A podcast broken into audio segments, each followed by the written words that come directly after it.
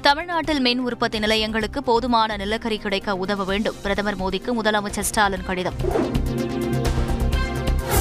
November ஒன்றாம் தேதி உள்ளாட்சிகள் தினமாக கொண்டாடப்படும். ஆண்டுக்கு ஆறு கிராம சபை கூட்டங்கள் நடத்தப்படும் எனவும் முதலமைச்சர் ஸ்டாலின் அறிவிப்பு.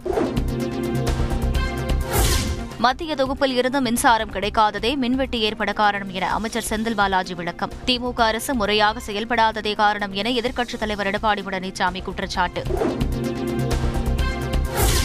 அதிமுகவின் செயல்பாட்டை தடுக்கும் நோக்கத்துடன் உட்கட்சி தேர்தலை எதிர்த்து தாக்கல் செய்யப்பட்ட வழக்கை அபராதத்துடன் தள்ளுபடி செய்ய வேண்டும். அதிமுக ஒருங்கிணைப்பாளர் இணை ஒருங்கிணைப்பாளர் சார்பில் சென்னை உயர்நீதிமன்றத்தில் பதில் மனு தாக்கல். பத்து புள்ளி ஐந்து சதவீத இடஒதுக்கீடு தொடர்பாக சட்ட வல்லுநர்களுடன் கலந்தாலோசித்து முதலமைச்சர் நல்ல முடிவெடுப்பார். சட்டப்பேரவையில் அமைச்சர் ராஜகண்ணப்பன் உறுதி. திமுக அரசு பொறுப்பேற்ற பின் வக்பு வாரியத்திற்கு சொந்தமான நூற்றி ஐம்பத்தெட்டு கோடி ரூபாய் மதிப்பிலான நிலம் மீட்கப்பட்டுள்ளது. சட்டப்பேரவையில் அமைச்சர் சஞ்சி மஸ்தான் தகவல். சென்னை ஐஐடியில் கொரோனா பாதிப்பு எண்ணிக்கை முப்பதாக உயர்வு. தடுப்பு நடவடிக்கைகளை தீவிரப்படுத்த உத்தரவு. சென்னை ஐஐடியில் வடமாநிலத்தவர்கள் மூலம் கொரோனா தொற்று பரவி உள்ளதாக அமைச்சர் மா. சுப்பிரமணியன் தகவல். அழைத்து வரப்படும் தொழிலாளர்களுக்கு இலவசமாக தடுப்பூசி செலுத்தப்படும் எனவும் அறிவிப்பு. தமிழகத்தில் மே எட்டாம் தேதி சிறப்பு மெகா தடுப்பூசி முகாம். ஒரு லட்சம் இடங்களில் நடத்தப்படும் என அமைச்சர் மா சுப்பிரமணியன் தகவல். அதிகரித்து வரும் கொரோனா பாதிப்பு தமிழகத்திற்கான எச்சரிக்கை மணி என சுகாதாரத்துறை செயலாளர் ராதாகிருஷ்ணன் பேட்டி. முகக்கவசம் அணியாவிட்டால் ஐநூறு ரூபாய் அபராதம் எனவும் அறிவிப்பு. தமிழகம் முழுவதும் மருத்துவமனைகளை தயார் நிலையில் வைக்க வேண்டும். கொரோனா பரவி வரும் சூழலில் மருத்துவக் கல்வி இயக்குநர் நாராயணபாபு உத்தரவு. வக்பு வாரிய சொத்துக்களை பாதுகாக்க தமிழ்நாடு அரசு நடவடிக்கை எடுத்து வருகிறது. சிறுபான்மையினர் நலத்துறை கொள்கை விளக்க குறிப்பில் தகவல்.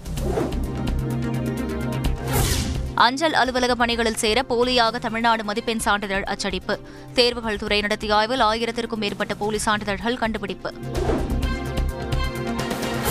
நூறு நாள் வேலைவாய்ப்பு திட்டத்தில் கூட்டுறவு நியாய விலை கடைகள் கட்ட நடவடிக்கை. சட்டப்பேரவையில் கூட்டுறவுத்துறை அமைச்சர் ஐ. பெரியசாமி தகவல். கொடநாடு கொலை கொள்ளை வழக்கு தொடர்பாக சசிகலாவிடம் விசாரணை நிறைவு. கேட்கப்பட்ட அனைத்து கேள்விகளுக்கும் விரிவாக பதிலளித்தார் என வழக்கறிஞர் ராஜா செந்தூர் பாண்டியன் தகவல். கொடநாடு கொலை கொள்ளை சம்பவத்திற்கு காரணமானவர்கள் யாராக இருந்தாலும் அவர்களை தண்டிக்க வேண்டும். உயிரிழந்தவர்கள் குடும்பத்திற்கு நீதி கிடைக்க வேண்டும் எனவும் சசிகலா வலியுறுத்தல். அமைச்சர் கே என் நேருவின் சகோதரர் ராமஜெயம் கொலை வழக்கில் புதிய துப்பு கிடைத்துள்ளது. சிறப்பு புலன் விசாரணை குழு விசாரணை குறித்து சென்னை உயர்நீதிமன்றத்தில் காவல்துறை விளக்கம். ஒன்று முதல் எட்டாம் வகுப்பு வரையிலான பள்ளி மாணவர்களுக்கு நாளை விடுமுறை. தொடக்க கல்வி இயக்குநர் அறிவிப்பு. நடிகர் தனுஷ் சார்பில் போலி ஆவணங்கள் தாக்கல் செய்யப்பட்டதாக புகார். உயர்நீதிமன்ற மதுரை கிளையில் மேலூரைச் சேர்ந்த கதிரேசன் சீராய்வு மனு தாக்கல். நெல்லை கன்னியாகுமரி தூத்துக்குடி உட்பட ஐந்து மாவட்டங்களில் கனமழைக்கு வாய்ப்பு. சென்னை வானிலை ஆய்வு மையம் தகவல். மதுரையில் விஷவாயு தாக்கி மூன்று பேர் உயிரிழந்த விவகாரத்தில் இருவர் கைது. ஒப்பந்த நிறுவன உரிமையாளர் தலைமறைவு. புதிய கல்விக் கொள்கையை அமல்படுத்தும் விதமாக பயிற்சி வகுப்புகளை நடத்த வேண்டும்.